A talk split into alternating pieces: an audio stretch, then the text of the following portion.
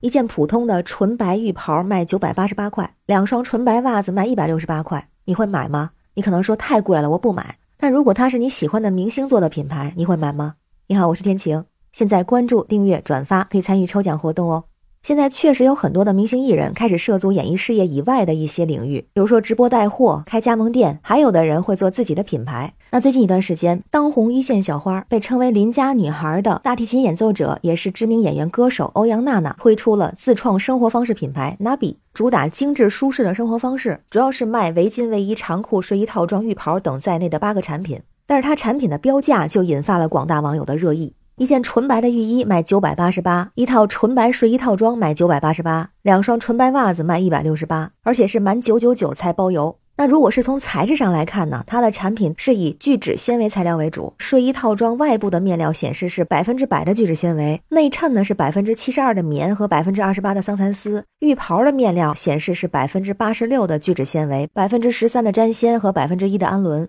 那它这个材质里的聚酯纤维就是咱们常常说的涤纶，成本非常低。有业内人士计算，这个浴袍的生产成本大概是六十五块钱。如果算上包装、设计、品牌授权，普通的品牌在电商平台上售卖一件，它的售价最多不超过三百块。像欧阳娜娜这个 Nabi 的品牌，代工方式是最简单、最便宜的一种，也就仅仅是绣了个 logo，连花纹设计都没有。而且，Nabi 品牌高额的定价就和国内一些知名品牌的价位形成了鲜明的对比。比方说，太平鸟集团旗下同样面向十五到二十五岁同类的家居服，均价在两百块钱左右。所以在网友和粉丝中，很多人就认为这就是割韭菜。很多网友就吐槽道：“这贵的太离谱，好吗？你明明可以抢钱，却非要标个定价。你知道你粉丝群体的年龄层吗？这个定价真的是过于离谱了。”有人说浴袍值幺八八，浴袍上的品牌字母值八百。那网友的吐槽点主要集中在一个是没设计感、材料差、定价高、消费粉丝、割韭菜等等方面。在微博上就有媒体发起了一个调研投票，有四点八万人参与，其中有百分之六十的人选择了贵、定价不合理，甚至还有网友认为这是不是欧阳娜娜为自己的新剧《永安梦杀青》做宣传呢？有很多网友在宣传新剧的这个微博下面就评论，要求他对个人品牌的定价问题做出回应。但是呢，目前欧阳娜娜本人还没有做出回应。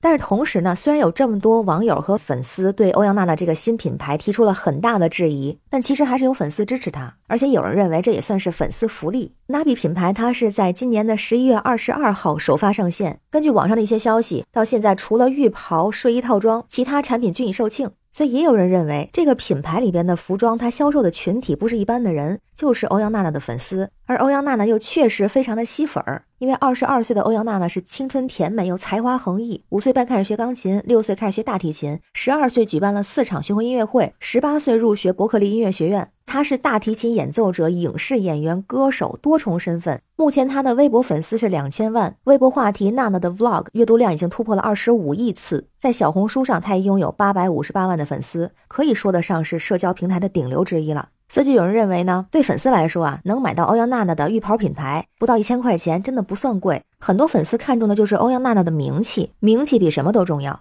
还说大家现在有一个误解，就是觉得东西就应该看成本价，但是忽略了这个东西内涵的价值。比如说看那些奢侈品，成本也很低，价格是成本的几百倍，也没人敢说什么。欧阳娜娜现在是一线小花，这个价格也很符合她的咖位。那如果是我的话，我肯定不会买这样一件溢价过高的产品，也不会去买那些奢侈品，因为我觉得对老百姓来说最重要的就是实惠，就是性价比。如果是支持自己喜欢的明星，有其他的方式可以追他的剧、买他的曲、听他的音乐会。如果这个品牌服装真的是性价比高、合适的话，我觉得买也无可厚非。但远远超出性价比，只是靠名气和人气，这确实是有割韭菜的嫌疑，算不上是粉丝福利。那其实最近一些年来，很多明星都在自创服装品牌，像白敬亭创办的 Goodbye，昆凌创办的女装品牌 Genders，还有像余文乐、林俊杰、王嘉尔、薛之谦、陈赫、郑恺、陈乔恩、奚梦瑶、程潇等等。其中有的价格呢，就相对来说容易接受，像陈赫品牌的一些服装，均价在两百块钱左右，和其他一些明星店相比，就比较容易接受。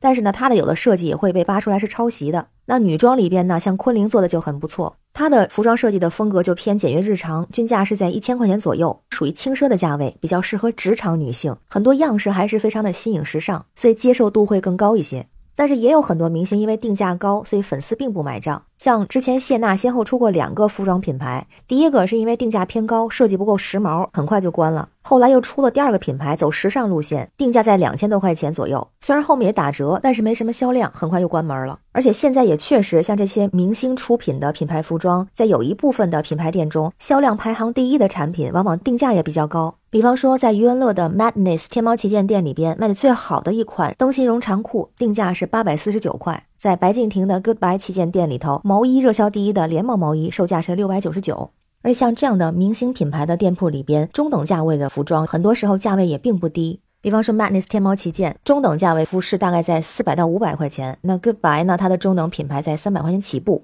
那就江苏常熟的纺织厂负责人就说过，曾经给网红明星的自创品牌做过代工生产。比方说一件纯棉加涤纶的睡衣，成本价大概是七十块钱左右，出厂价呢是八十到九十块钱之间。但是因为网红明星在产品设计还有品牌推广上花的钱不少，再加上自带流量属性，就会赋予品牌溢价。所以这样的一件睡衣，如果是卖出去的话，定价往往都在五百块钱以上。但是就这样对比，Nabi 九百八十八块钱一件的纯白浴衣，五百块钱都已经显得很平价了。那他有没有把钱花在营销和品牌推广上呢？好像也没有，因为 Nabi 品牌好像并没有在电商平台上有任何的营销动作，基本上是靠欧阳娜娜本身的一些号召力，还有就是他在社交平台上推出的品牌预告，再有呢就是把他的一些产品赠送给其他的一些明星网红，啊，人家穿出来之后抛出自己图，也算是做一种宣传。但是这事儿也遭到了质疑，因为在这个给其他明星网红送礼的过程中，也有网友吐槽他送礼是分级别的。比方说，给模特出身的奚梦瑶送的是全套产品，给演员周雨彤送的是三件产品，给某位网红博主只送了一条围巾，甚至还有人只收到一双袜子。所以营销好像也没花什么钱，就真的像是很多人说的，用明星效应作为圈钱工具了，消费粉丝割韭菜。那这样看，不管是对粉丝还是对自己的未来，好像都不太有利。作为明星，是不是应该把更多的精力放在自己的作品上，同时和粉丝建立更好的、更积极、更正向的激励和互动，做正能量的代表呢？那这件事儿，不知道您是怎么看？欢迎在评论区留言，我们一起聊。我是天晴，这里是雨过天晴，感谢您的关注、订阅、点赞和分享，非常感谢您的支持，让我们每天加油，每天好心情。拜拜。